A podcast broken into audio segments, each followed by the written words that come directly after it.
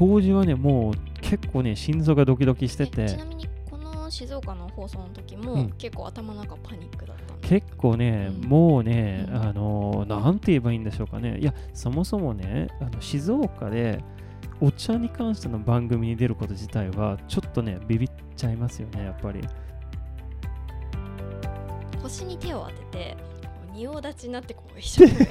命はいこちらは春緑です。いや本当にあれを見ると一体なんであんな立ち方してるのかなって。今はさすがに。しないんですよね。絶対にしないですよね。いやもう本当にねもう分かんないんですよ。ポーズとか立ち方とか喋り方も。もうゼロからなんですよね。結構知り合いとかにあれはやらせでしょとかって今いろいろ聞かれたんですけどあの全くもそうじゃなくてもうこれ本当に、まあ、そのそのままなんか、まあ、その場で話しかけられてでなんかあのそのえっとね荷物の中を、まあ、見せていただけませんかとか、なんかお茶関連のものがないかってそしたらあの急須も出てきたしお茶に関しての本とかもまあいろいろ出てきて、まあ、結局密着主催が、まあ、その数ヶ月後の話なんですけど結局あの春に、えー収録、えーまあ、というか撮影することになりましたね。ずっとあのお弁当まあ弁当作ってたんですよ。自分で？うん自分で。すごい。まあご飯炊いて、えーまあ、きんぴらごぼうとか白あえとか、えそれも手作り、まあ、ハンバーグとかいろいろ作ったりして。すごい。お茶関連の場所で働くと、いろんなことが起きるって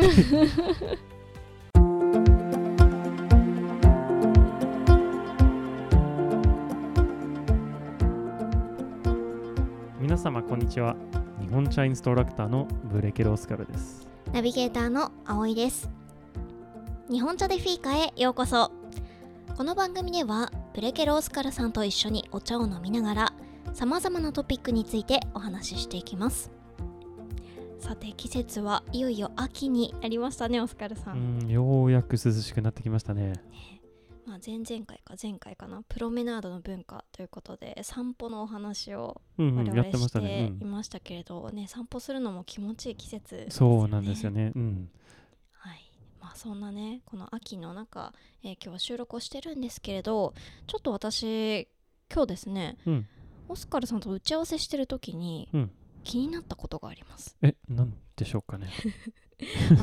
オスカルさん普段ずっと手帳を持ち歩いていらっしゃるじゃないですか、うんうん。はいはいはい。でなんか手帳に書き込む時に、はい毎回シャープペンシル使うんですよ そっちか。いや、なんかね、あのー手帳をなんか持ってること自体は、なんかなんていうのかな。まあ、自分の年齢だとかなりアナログな人間だと思われがちですけれども、だからそれを、まあ、指摘されるんじゃないかなと、おまあ、今回も思ったんですけど、あのシャープペンの方なんですよね。えっとね、まあ、まずね、あのまあ、そもそも手帳を持ってるのは、まあ、書き込むのが好きなんですよね。あのデジタルの、まあ、Google カレンダーとかも使うんですけど、あのまあ、念のために結構スケジュールが、まあ、変更になったりするので、両方に書き込んだ方が、なんか、まあ、覚えやすいというか、あのそのスケジュールの管理をやってる上でミスが発生しない。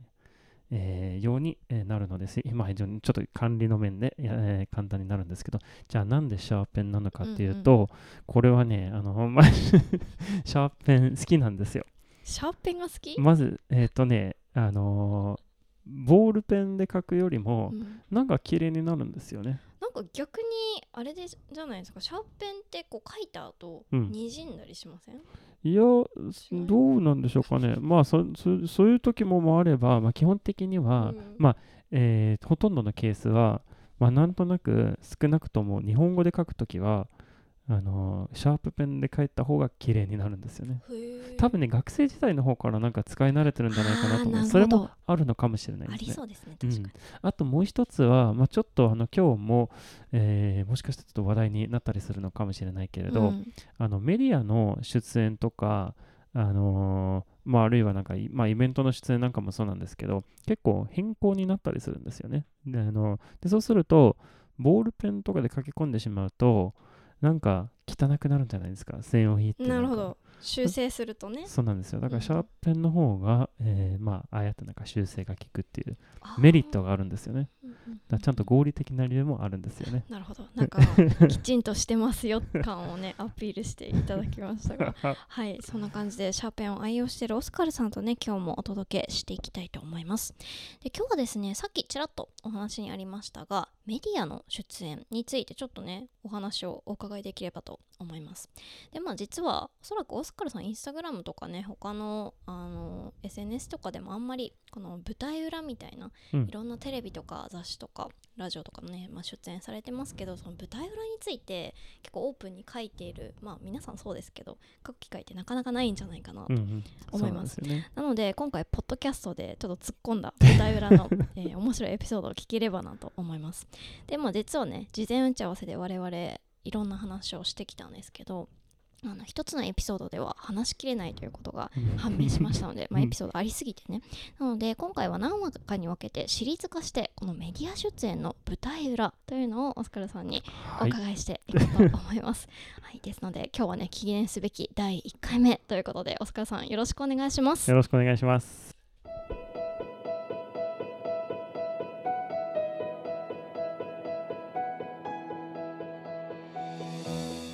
それでは今日の本題メディア出演の舞台裏。本日はボリューム1ということで。さあまずはね第1回目ということなので最初の、えー出演のお話からお伺いしていこうと思うんですけどオスカルさんって、まあ、結構収録型の、ね、出演だったりあとはまあ生放送、いろんな種類があると思うんですが今日はですねちょっとこの生放送についてうん。お話をお伺いできればなと思います。でちなみになんですけれどオスカルさんが初めて、まあ、生放送で、まあ、テレビに出演されたのっていつ頃になるんですか？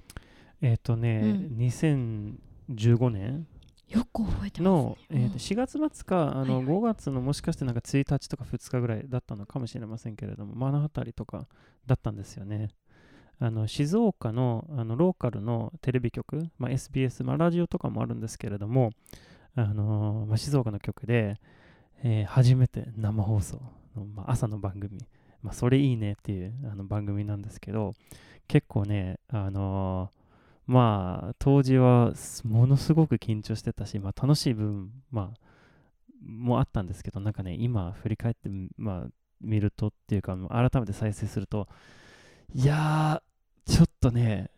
これね大丈夫かなって。そう実は我々今までのオスカルさんが出演されてきた過去のなんていうんですか V っていうんですかねああいう 記録したものを一通り一緒に見させてもらってちょっと面白いのをピックアップしようということで真っ先にもこれを話したいということで、えー出てきたのがこの「それいいね」ってこの番組なんですけどこれ収録自体は静岡県の菊川市で行われてそうですね。あの菊川市の倉沢っていう,、えー場所なんですけどそこに、えー茶業研究センターっていうあの、まあ、静岡県の、えーお茶に関しての研究施設なんですけどそこで研修生として1年間過ごしてました。ちょうどその始まり頃だったんですよね、うん。あじゃあ日本に来てサラリーマン生活を終えて静岡に引っ越したぐらいのタイミングですかね。でもうあのこの段階で、うん。あのまだね1ヶ月が経ってなくてあじゃあもう行きたてほやほやそうなんですよ。ねでしかもなんかそこの、の、まあ、研究員とか、まだそこまで、なんて言うんですかね、まあ、私のことを、まあ、知らないし、逆に私もなんか結構、まあ、新生活で、えーいろいろと、えーまあ、えーなんて言うんですかね、まだ落ち着いてなかったんですよね。とにかく。うんで、なのにね、あのいろいろと新聞の取材とかも入ったり、えーあとこれは実はあのテレビの取材が入ったのは2回目だったんですけどあの生放送は初めてだったんですよね。うん、でその研究施設自体は前にもなんかいろんな取材が、まあ、入った実績は、まあまあ、あるのはあったんですけどただあのこうやって生放送がちょっと珍しいということで、うんうんうん。結構、まあ、周りの人たちもなんか結構ビビってましたね なんか。ね、なんか私生放送の現場に居合わせたことがないので、ちょっと教えていただきたいんですけど生放送の時って何なんですか、タイマーとかがこう設置してあるんですか？なんかあと何分で CM みたいえっとね、うん。あのーまあもちろん、えーと最初に、まあ、台本とかを、あのーまあ、事前に、えー数日前から、まあ、読んでおいて、あと当日はだいたい、まあえー1時間か2時間前とか、えーまあ、ちょっと練習っていうか、その例えばのどっか歩くことがあるとしたら、そのまあ、実際に歩いてみて、まあ、それで大丈夫なのかなとか、これでもうちょっとカットした方がいいのかなとかっていう、まあ、事前打ち合わせとかもあったりするんですけど、実際に出た時にもう始まった時にもうあのーあれで、まあ、ヘッドホンみたいなのな。うん、が、うん。えまあえーまあ、みんな持ってるんですけどあの出出演者の皆さん。なのであの例えば1分経ちましたとかもうちょっと早く歩いてくださいとかみたいなのっていう、まあ、ふうにあの指示を受けること。はあじゃあこの耳で指示がそうなんですよ。そうなんですよ、うん。なんかそれ焦りそうですね逆に。焦りますよ。あすごい焦りますよ それでなんかオスカルさんとねさっき動画を一緒に見てたんですけど、うん。この時のねオスカルさんもう見たらまああオスカルさんだなってわかるんですけれど、うん。もうね話し方とかまあ初々しくてねすごくね、あ頑張れってこう応援したくなるような感じ。どちらかというと普段のね最近のまあオスカルさんってテレビとか出ててもすごいこう落ち着いてて、まあ、セミナーとかでもそうですよね、話し方も本当にまあ大人っぽい感じだしなんかなんでしょうね生放送とかももう尺ぴったりにこうきちっとお話が終わるのであプロだなと思うんですけど。ありがとうございます。そんなオスカルさんでもこの最初のね1回目の放送、あすごいね見てるこっちがね応援したくなるような感じでしたね。ありがとうございます。まあそうい思っていただくと、まあありがたいんですけど、なんか自分で見ると、まあ今ももちろん、うん。あの緊張しないことはないんですけど、うんうん。ただ、えーパニックはしないんですよね。当時はね、もう結構ね、心臓がドキドキしてえちてな、みにこの静岡の放送の時も、うん結構頭の中パニックだったんで結構ね、うんもうね、うんあのなんて言えばいいんでしょうかね。いや、そもそもね、あの静岡でお茶に関しての番組に出ること自体は、ちょっとね、ビビっちゃいますよね、やっぱり。産地だし、なんか詳しい人も、まあ、たくさん、まあ、見てくれてるんだろうし、なんか間違った言い方してはいけないとか、あと、まあ、あのまあ、言ってしまえば、まだ日本に住んで2年しか経ってないんですよね。2年っていうか、まあ、あの留学時代も含めて3年。だからまだちょっと、なんていうんですかね、自分の話し方とか、まあ、喋り方がおかしいんじゃないかなと。まあ、最近はあんまりそ,、まあ、その辺気にしないんですけど、なんか当時はね、でもね、やっぱり見てみるとね、すごいなんか、まあ、葵ちゃんも、まあ、あのにも見てもらったんですけど、なんかすごい、まあ、張りってる感じで、あなんか、の今回ねこの動画の中で春緑っていう品種を オスカルさんが説明してるシーンがあって、でもうねその時にこう頑張ってるんですよね。うん。腰に手を当ててこう仁王立ちになってこう一生懸命 はいこちらは春緑です。いや、本当にあれを見ると、一体なんであんな立ち方してるのかなって。今はさすがにしないんですよね。絶対にしないですよね。いや、もう本当にね、もうわかんないんですよ。ポーズとか立ち方とか喋り方も。もうゼロからなんですよね。そういうなんかあのテレビに出る、まあ、トレーニングっていうかもうないし、もう慣れてもいないし、で多分そのポーズをしてたこと自体は多分気づかなかったんじゃないかなと思います。やった覚えがないですよね。誰しもそうですよね。緊張するとねついやっちゃいますよね。うんうん。はい。ということでまあこのねテレビの放送からもう今5年経ったわけですけど、ねそうなるともうこの5年の道のりで、ね、たくさんのことがあって、うん。でまあ今に至ると、ううんんっていう感じですごくなんか歴史をねあの一緒にいろんなものをスタジオでさっき見させてもらったんですけどなんかオスカルさんの歴史を感じるなと思いました。うんうんうんはい、ではちょっとこの後ですねこの春緑のポーズもすごく印象的で面白かったので、まあ、一つ目に取り上げさせてもらったんですが私がですね特にああオスカルさんだなってすごいオスカルさん自身の人柄がねめちゃくちゃ出ていたいい番組があったのでこの後ねその番組の舞台裏についてお伺いしていきたいと思います。はい。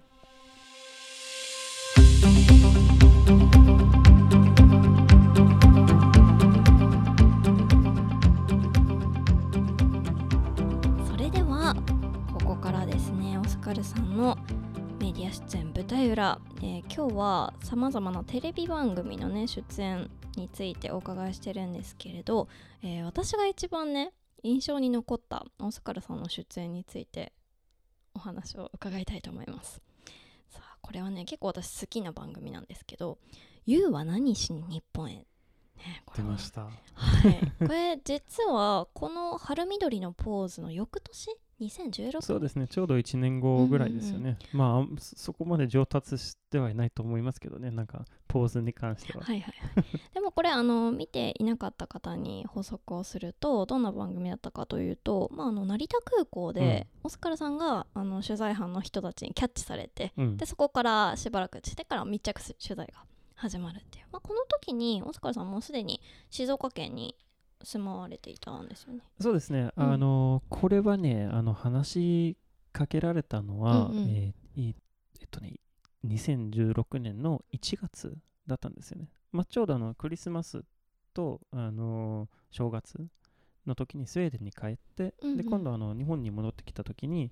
まあ、成田空港降りて、そしたらあのジャパニーズテレビジョンとかなんか、まあ、英語で話しかあけられてもうあの番組のまんまなんですね。そうなんですそうなんですよ。へーいや日本語で大丈夫ですよって、まあ、それも収録されてはいるんですよね。はいはい見ました見ました、はい、その瞬間かうんら。なるほど。でまあその番組の中で密着取材その後にまあ大阪さんが引き受けて、まあ、茶業研究センターの、えー研修の様子だったり、まあ、あとお家のね様子なんかも映されてましたよね、で最後に、まあ、印象的だったのが、まあ、セミナーの様子とかが、うん。えー収録されていて、まあ、なんか2 3 0分ぐらい20分ぐらいでしたっけあれ番組そうですね、あのーえっとね、もうちょっと長いかな。20分ぐらいの、ね。えーまあ、コーナーになったんですね。結構大きく取り上げられたんですよね。でなんかあの番組ってもうそもそもさっきもあの普通に空港で話しかけられたっていうことなんですけど、ぶっちゃけた話あれってまあなんか事前になんかそこ歩いてきてくださいって言われるわけじゃなくて、本当にリアルにキャッチされる本当にそうなんですよ。あのーだから結構知り合いとかに、あれはやらせでしょとかって、まあ、いろいろ聞かれたんですけど、あのー全くもそうじゃなくて、もうこれ本当に、まあ、そのそのままなんか、まあ、その場で話しかけられて、で、なんかあのーそのえっとね、荷物の中を、まあ、見せていただけませんかとか、なんかお茶関連のものがないかって、そしたらあの急須も出てきたし、お茶に関しての本とかもまあいろいろ出てきて、まあ、結局密着取材が、まあ、その数ヶ月後の話なんですけど、結局、あの春に、えー収録、えーまあ、というか撮影することになりましたね。うんうんうん。なるほどなるほど。で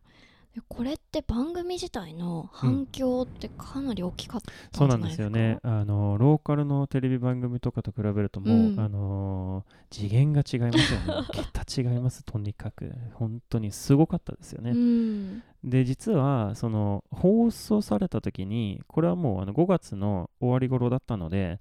えーちょっと仕事が変わってもうあの茶業研究センターの研修生じゃなくて農水省の、えーまあえー関連組織である日本茶輸出促進協議会というところで働き始めていろいろと外国人向けの PR 活動をやってたんですけどだからもう違う場所にいるんですよね。えーなんだけど、あのまあ、その925の普通の仕事がありながら、もうね、SNS 大変なことになったんですよ。あの Facebook でのえ友達リクエスト、知らない人から、もう何百件も、うん何百通もあ、もうこれオンエアされた瞬間にもうバーってくるってそうなんですよね。まあ、うん今頃だったら別に、まあ、うんまあ、テレビに出るとなんか、やっぱ多少はあるんですけど、当時はね、全然慣れてなくて、で、結構ね、内容をね、ちょっと見てみるとね、いろんなのあるんですよ。どんな内え容ーっとね。すごい気になる。いやあの、まあ、ほとんどの人はあのテレビ見ましたよ、すごい良かったです、ありがとうございます。なんかお茶、まあえー好きになってくれてありがとうございますとかみたいな、まあ、日本人として嬉しいとか、うん。まあ、応援しますとか、えーまあ、あとは、えっ、とね、まあ、いろいろと、なんか、あの、まあ、仕事の提案とか、こういうのできませんかとか、なんか、結構そういうのもあったりして、なんか、なかなかそれを処理するだけ、あの、断るだけでも結構、手が、まあ、いっぱいになったんですけど、えっ、とね、まあ、でもね、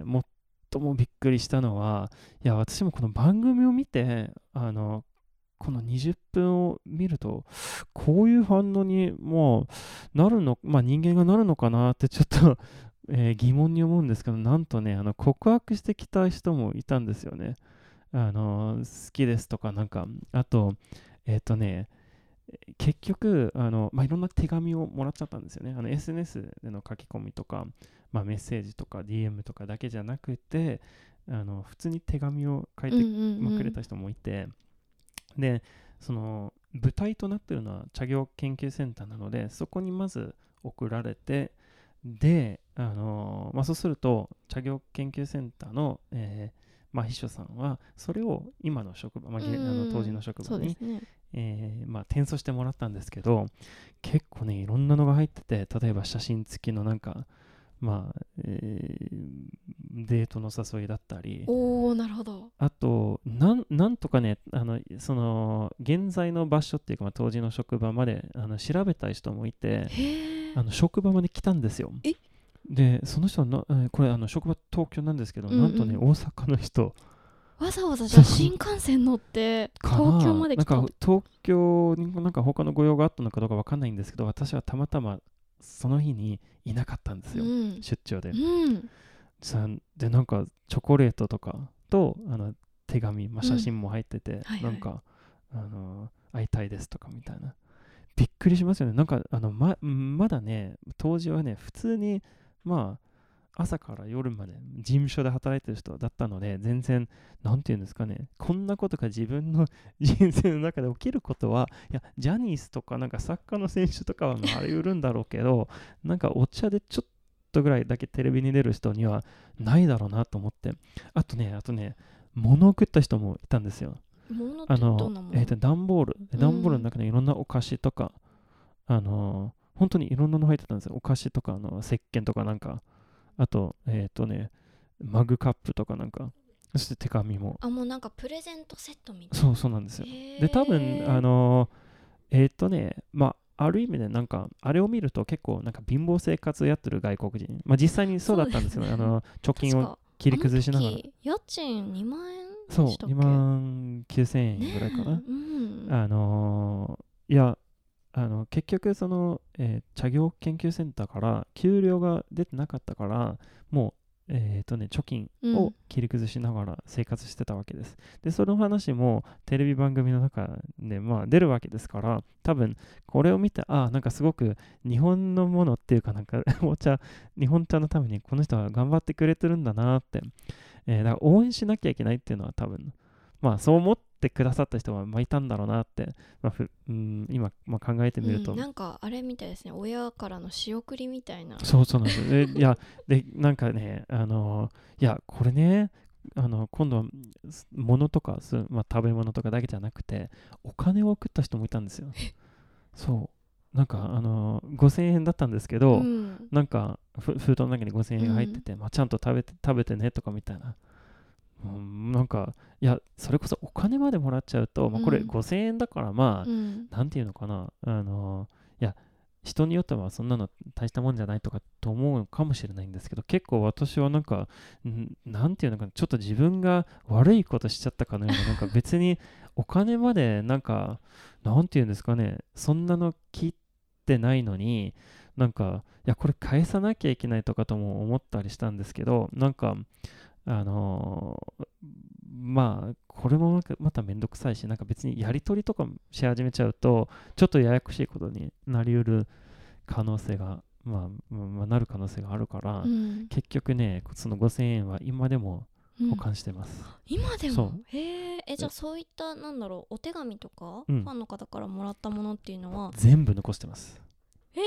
そうなんだ。全部。変な手紙も、あのちょっとまあ、あの、まあ、あんまり話すとあれですけど、なんかちょ,、うん。ちょっと怖い人もたまに、うん。まあ、SNS とかなんかもそうなんですけど、あの人間はあの100人の中の99人ぐらいが優しければ、1人だけはちょっと変な人っていうのは、そうなんか前にねオスカルさんってスウェーデンにいた時もうん。働いてたお茶屋さんですごくファンの人がいたはいはいはい。りして、なんかそのね映画のチケットもらったとか、なんかそういう話を聞いてたんですけど、うん、うん、なんかあるんですねそういう世界、ね、そう、なんかすごい、お茶っていうのは不思議ですようね。ん。なんか、あのお茶関連の場所で働くと、いろんなことが起きるっていう。いやでもものすごくびっくりしましたね。多分当時の職場の人たちもびっくりしたんでしょうね。私普通になんかまあスーツを着てなんか、まあ、あのカバンでなんかうるうる、まあ、新橋あたりとかでうるうるしてるような、えー人間なのになんかああやってなんかすごくファンレターとかも届くし電話も来たんですねたまたま。うん。まああのえーまあ、ねたまにその、うん。日本茶輸出促進協議会。すごい戸惑ってたんでしょうねみんな。なんかいや要するにこういうシチュエーションなかったんですよね、うん、まあ今までっていうか、まあ、当時まで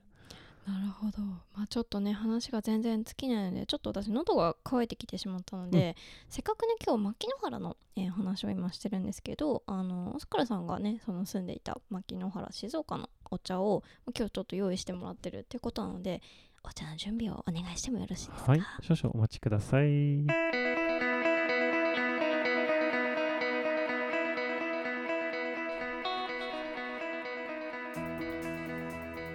それでは今日はオスカルさんに静岡牧之原のお茶を入れていただきました。今日は牧之原の深蒸し煎茶なんですね。そうなんですよね。牧之原という産地は基本的に深蒸し煎茶というタイプが作られてる産地ですよね。まあ。これなんか可愛い名前がついてるんですね。のぞみっていう。う、ん、可愛いですよね。うん。なんかあの数年前にできたあのブランドなんですけれども、えーいろいろとあの成分分析を行って、えーその審査を通ったお茶だけが、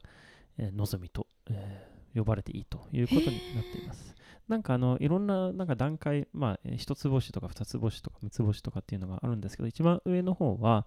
えっ、とね、なんか全しあの全窒素は、えーとね、5.7%以上じゃないと望みと呼んではいけないということになっています。じゃあこれすそれをうんクリアしたお茶ってことです、ねそうなんですよね。で、こんな話聞いてなんかよくわからないリスナー、えーもいらっしゃるかと思うんですけど、あの窒素の含有量が高いっていうのは、アミノ酸の含有量が高いということなんですけど、そうするとお茶のうまみとか甘みとかが、えーまあ、よく、えーまあ、味わえるお茶になるんですよね。今ね一口いただいてびっくりしたんですけど、うん甘いですね結構甘いですよ、よね。ううんんなんかあのめったにこのポッドキャストで、えーまあ、紹介、うんすることはないんですけどあのどっちかといえばあの結構形が、えーしっかりしてる煎茶、まあ、いわゆる、まあ、クラシックな煎茶っていうか普通の煎茶？が多かったんですけど、せっかく、まあ、今日牧之原の話が出たので、うんうん。この牧之原の深蒸し煎茶も紹介、えーしてもいいんじゃないかなと思ってあえて選びました。なんか深蒸し煎茶って私この色がすごく綺麗で好きなんですけど、うんよくあの食事と一緒に飲んだりとかあとお茶漬けにしたりとかして飲んでるんですけどなんかそういえばねこの食べ物のことを今思い浮かべてて思い出したんですけど、さっき話してた「YOU は何を何しに日本日本へ」ってあの番組の中でオスカルさんがお弁当をコンビニでゲットするシーンが なんですよね。ありますよね。なんかあうんの、そぼろ丼かなんか食べてましたよね。そうボロ飲んだったんですよね。うん、なんかあの時のなんでしょう一挙一動もああオスカルさんだなみたいな感じのもう人柄がすごく出てたんですけど 当時はなんかあんな感じで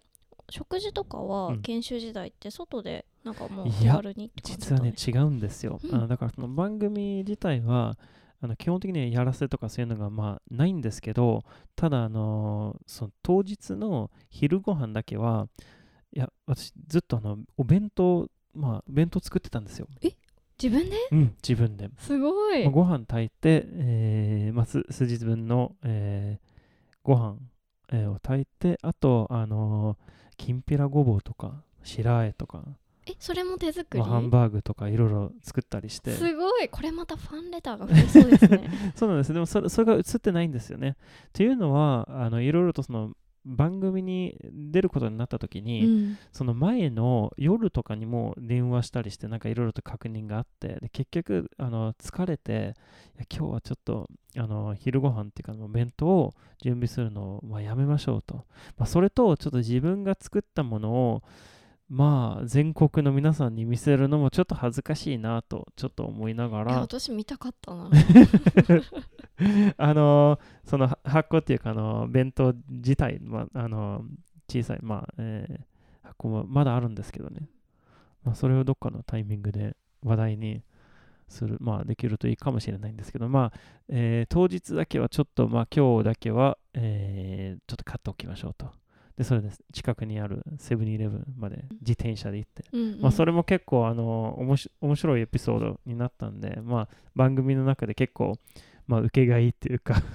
ちょっと偶然にああなったんですけど。うーんそっかしきんぴらごぼうとかハンバーじゃあだからおかずをもうまとめてこう作って冷凍保存しておいてそうですね、1週間分とか作ったりして。うんすごいもうプロですねいやいやいや、そんなことないです。であの本当にね、あのもう、あの周りにもうほほとんどお店がなくて、まあ、幸いなことにスーパー近くにあったんですけど、ほとんどお店がなくて、でも、あのあったとしても、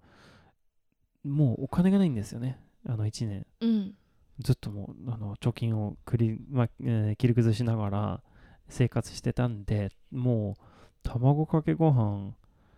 うん、毎日少なくとも1回ぐらいですよね。そんな生活を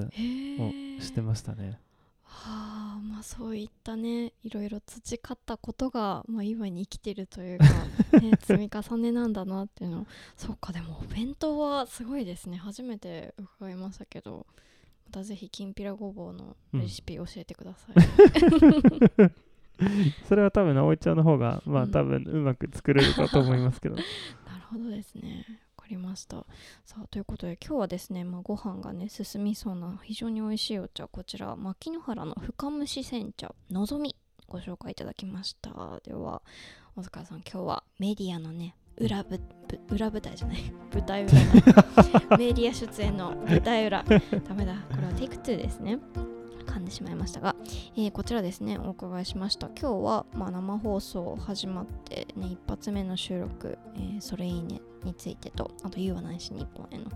台あれですね、まあ、また次回もねいろいろお話をお伺いできるということなので楽しみにしそうですね、いっておりますぱい出てきそうな気がしますので、はい。皆さんぜひこれからもお付き合いのほど よろしくお願いします。はい。それではオスカルさんここまでありがとうございました。Tack så mycket! たくさんみけ